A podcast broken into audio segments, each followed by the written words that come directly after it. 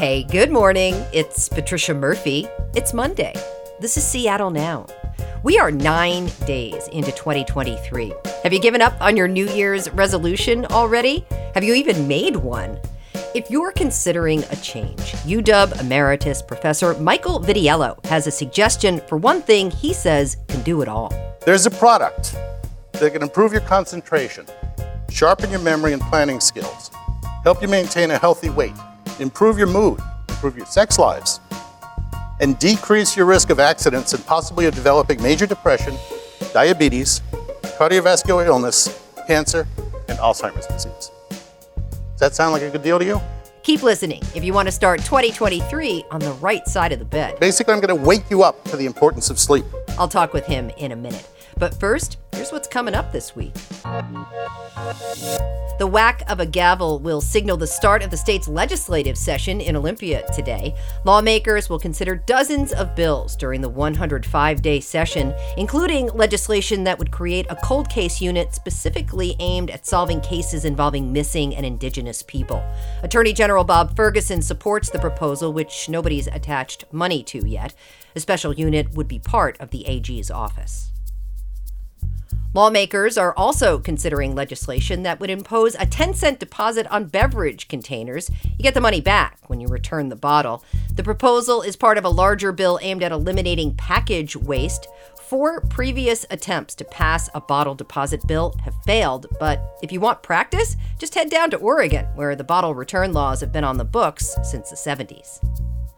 And if you've got a concert on the books at Climate Pledge Arena, great news. All event tickets at the arena now come with free public transit passes. You can hop on a King County Metro or Sound Transit bus, the light rail, the streetcar, the monorail, even water taxis. Regardless of what event you're going to, you can find the passes live in the Seattle Kraken app. Sleep.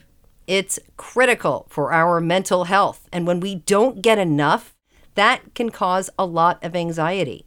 And this time of year, when we get just a bit more than eight hours of sunlight, those precious hours of downtime can get more easily disrupted. And that's a problem, according to sleep expert Michael Vitiello. Well, one of the things that can happen is because it's so dark in the morning, uh, if you have the opportunity to sleep in, it's easier to do that. Many people are sensitive to the dark, sensitive to the absence of light, more specifically, and find it easier to sleep in. And if you start doing that, your sleep patterns can slip the timing of your sleep can become uh, broken up or variable. And that's really the, the problem. The problem is not getting a little bit of extra sleep in the dark, but the problem is your sleep drive kind of shifts and you may have difficulty falling asleep and your sleep then becomes more variable. And one of the cardinal rules of maintaining good sleep health is to, as much as possible, maintain regular sleep times. This is really interesting. So we sleep differently during this time of year because the light has shifted. Now, this isn't a joke. I really am curious. What does a good night's sleep feel like? Do we know if we've had one? Usually you do. Um, it's the absence of recognizing any problems with your sleep, but really the bottom line, and uh, let me expand on that. Uh, we do know sometimes when we wake up, we do know if we've had a restful, restful or restless night. And we do know if we've gotten up to go to the bathroom, whether or not we've fallen asleep immediately or it's taken longer. We do know if we wake up earlier than we want to. All those things would feed into our perception of poor sleep. What constitutes good sleep is really the sleep that one needs to function during the day. We use it we use a functional definition of sleep because sleep is a highly variable biological process. What my sleep uh, that's normal and functional may look like may not be what someone else's looks like. So, for example, we vary in height, we vary in shoe size, right? Those are biological. We also vary in what's normal sleep time for individuals. Uh, so that you know, although the population average is seven hours, adults can range normal sleep from say six to eight or as much as nine. If you start getting outside that range, you start to see uh, breakdowns such that there's increased uh, illness associated with those either very short or very long sleep times. I'm really interested in something you said at the beginning of the answer there, which is the perception of our sleep versus our body's reaction to the length of sleep we've had. Tell me the difference between those two and what it means for us. Well, perception is a personal evaluation of factors. And uh, let's say two people can get the same objective sleep, but feel very differently about it. So someone can be very sensitive to the fact that they've awakened a couple of times. Someone else, not so much.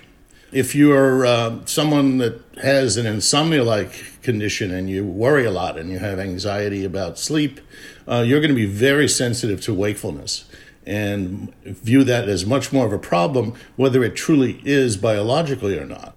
We've been talking a little bit about how our lack of sleep or even our perception of our sleep can impact our mental health.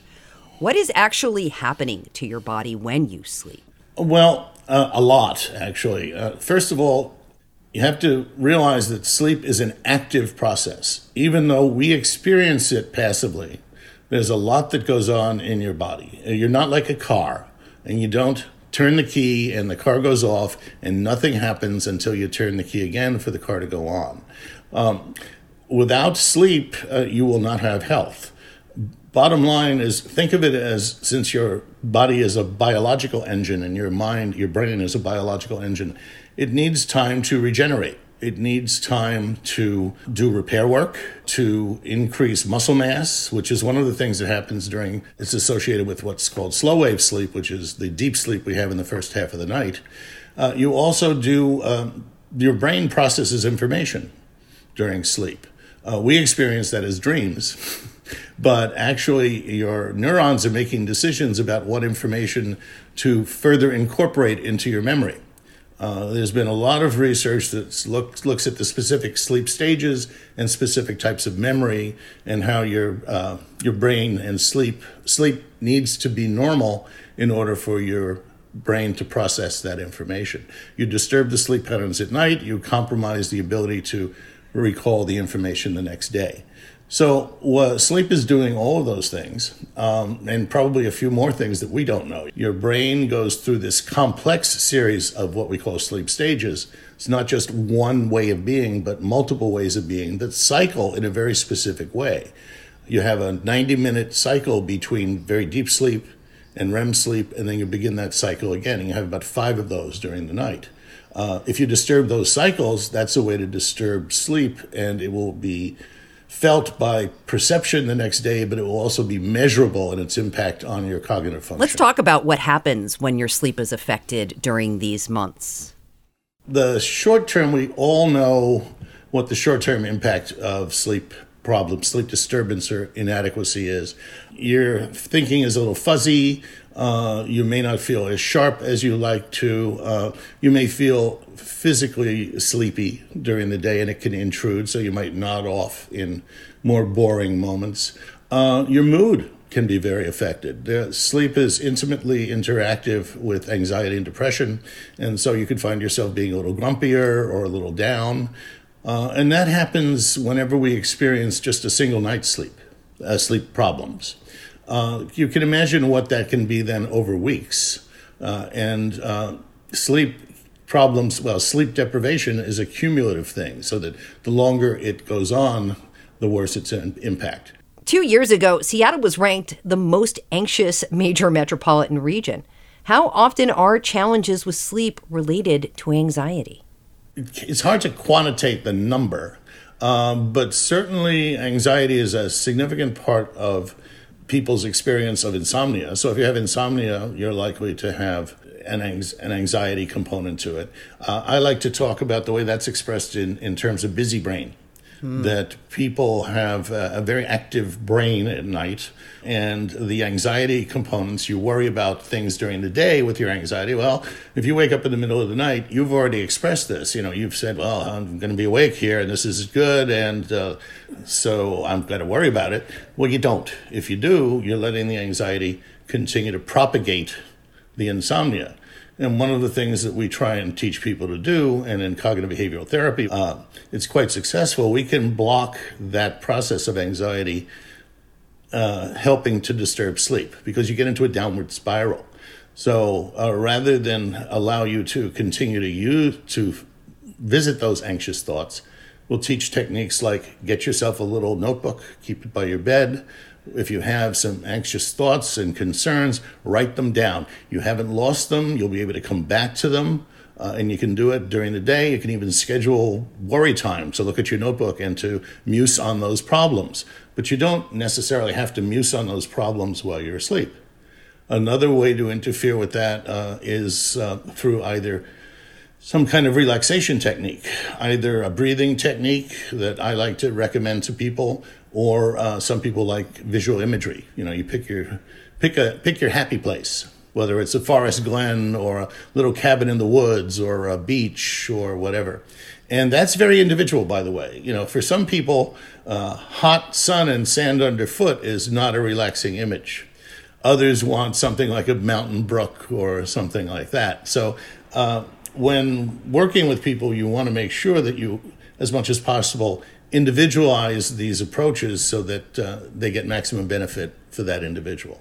So, visualizing something that is calming to you, trying to keep your brain out of that anxious space exactly. while you bridge this time in the middle of the night. exactly, exactly. You, you you find your happy place, whatever that might be. Might be the seashore with crashing waves, might be a babbling brook, and then you imagine it and you go there in your mind and you you you stay there in your mind and you imagine different aspects of it.